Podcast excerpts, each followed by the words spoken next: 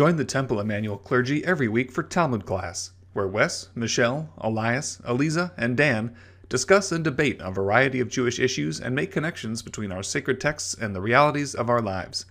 Watch our live stream at 8:30 on Saturday mornings or listen to the podcast at your convenience, all at templeemanuel.com. Last Shabbos, we gathered in this sanctuary to process the rising threat of anti Semitism in our world. Officially, we were talking about the recently released report by Amnesty International, which condemned Israel in very intense ways and clearly anti Semitic ways. But we were also thinking about Colleyville about swastikas carved into gym mats and painted on bathroom stalls here in Newton Public Schools. We were also thinking about the rise in hate crimes perpetrated against Jews and about the increasingly vitriolic rhetoric against Israel worldwide. Last week, we were processing together what do we do in the face of this rise in anti Semitism. And the undercurrent of our conversation was a level of pain, of deep pain that we all feel. How is it that after the Holocaust, how is it the world does not see our plight? How is it the world does not see us?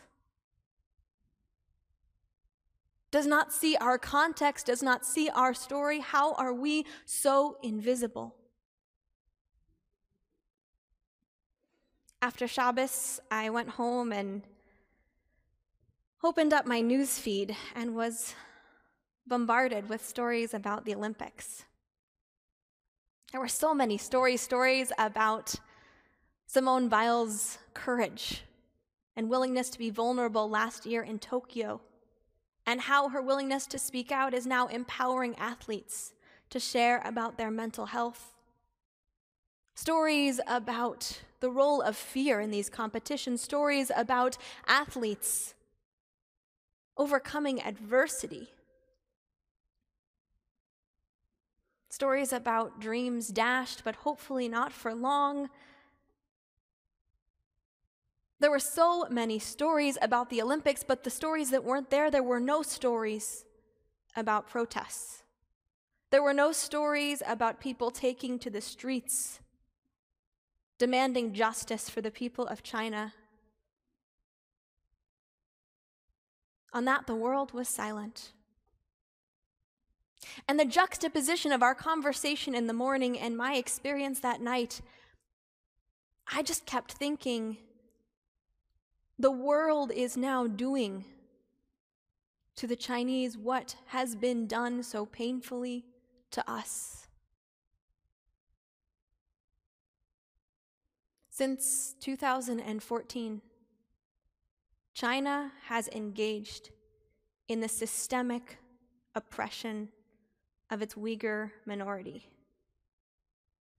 They have targeted, incarcerated, tortured, and killed members of the Uyghur community. They have literally built concentration camps in the Xinjiang region where more than a million Uyghur civilians are tortured, forced to violate their religious practices, forced to abandon their cultural norms, their languages, their food, forced to live apart from their family, devoid of any connection to their cultural heritage, in solitude and confinement. The Chinese government has forcibly sterilized Uyghur women. They have sent minders of the Han majority into Uyghur homes to make sure that those who are not living in concentration camps cannot, even in the comfort of their own home, speak their own language, practice their own religion, do anything that is at all connected to their culture.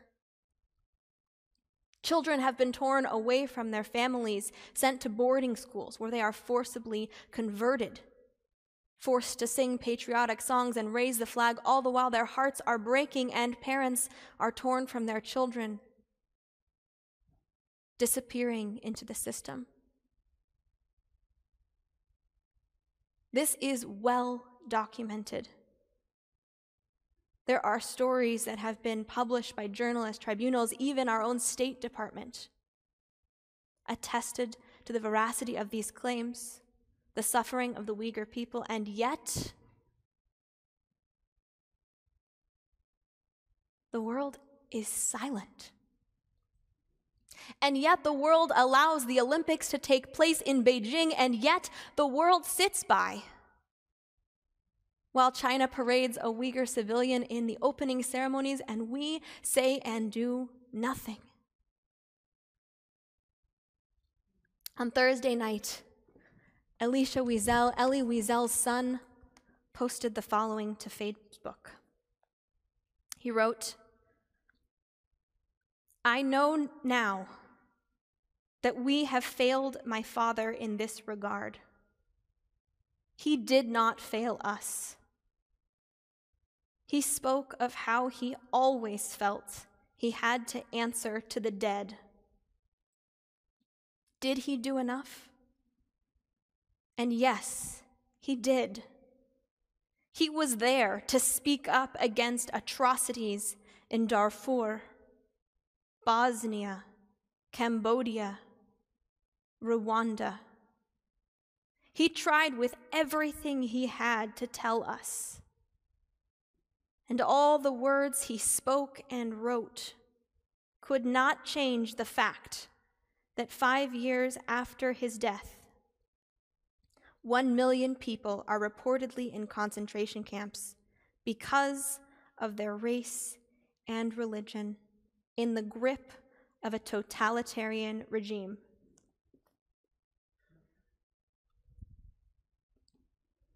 After the Holocaust, we said, never again.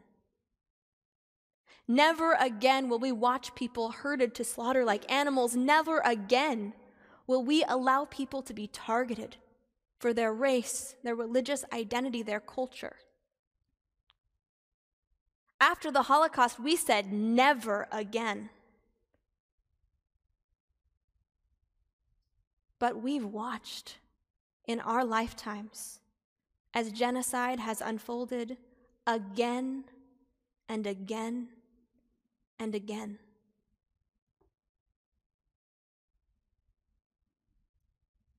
How is it that when it comes to fighting anti Semitism, we are clear. We have a clear moral voice. We gather together. We come up with action plans. How is it that where the Uyghurs are concerned, we abdicate our moral clarity and swallow our voice?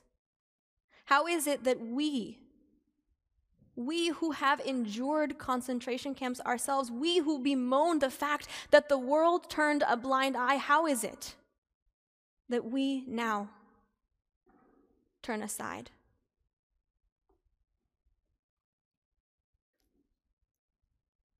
Last week, in the Daf Yomi cycle, we finished studying Masechet Moed Katan, a tractate that deals with pilgrimage festivals and how to celebrate. But Moed Katan also contains deep, thoughtful instructions about what to do in the face of loss, how to support mourners. What does it mean to mourn, to grieve, and to exist in community together?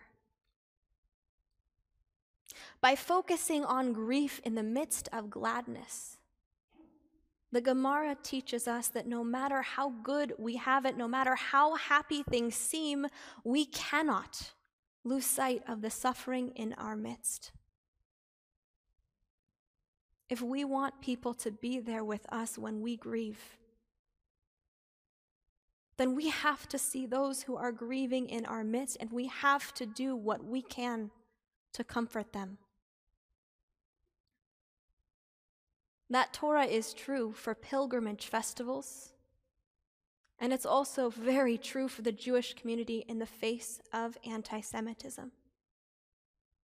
If we want people to be there with us, we cannot narrow our focus and only see the struggles that the Jewish community faces. As the Reverend Martin Luther, as the Reverend Dr. Martin Luther King Jr. said, injustice anywhere is a threat to justice everywhere. Let's fight anti Semitism by going out into the streets, protesting what is happening to Uyghurs. Let's fight anti Semitism by making Judaism synonymous with those who stand up, who are righteous. Let's fight anti Semitism by standing with all those who are oppressed.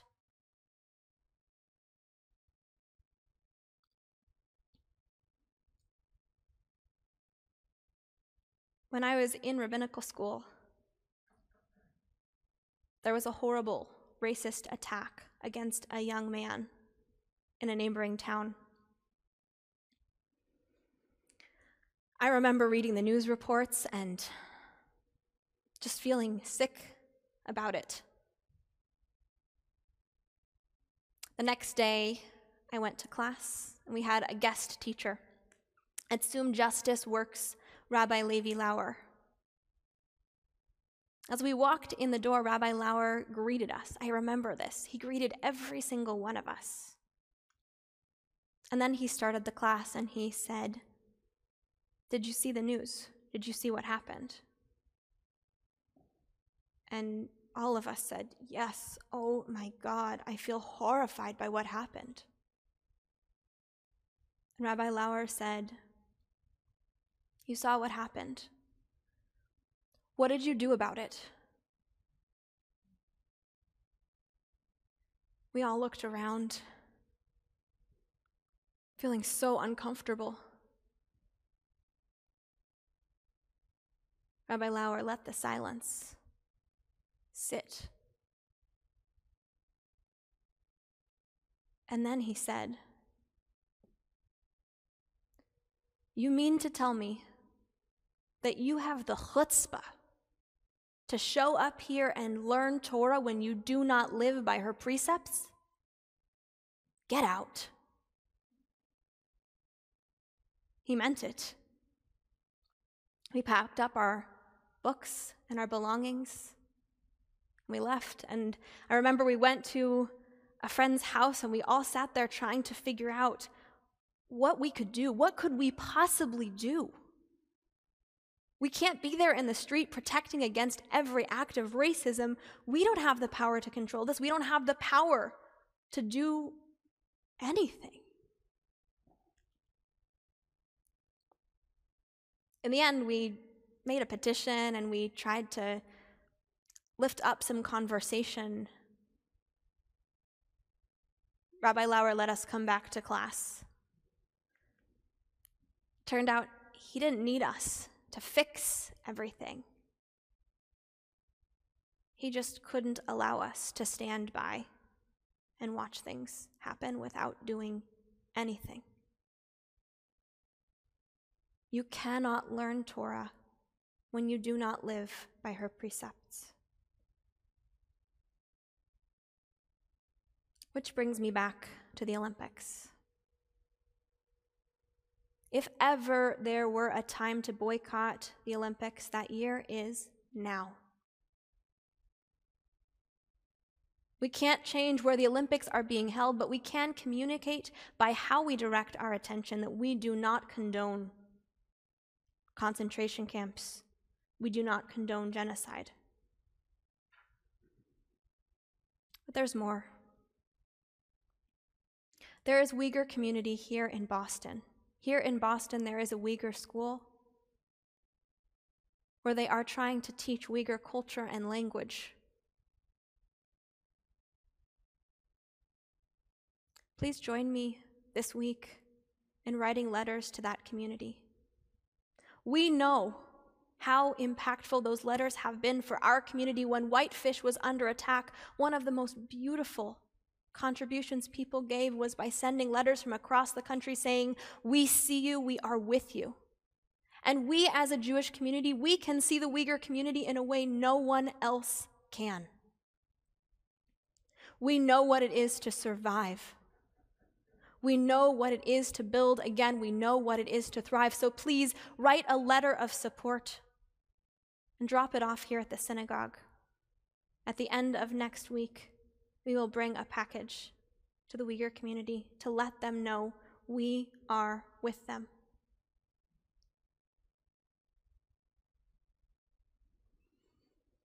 After the Holocaust, we said, never again.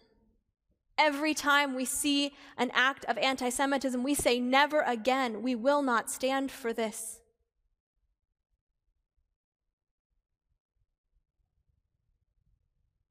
We may have seen this again and again and again,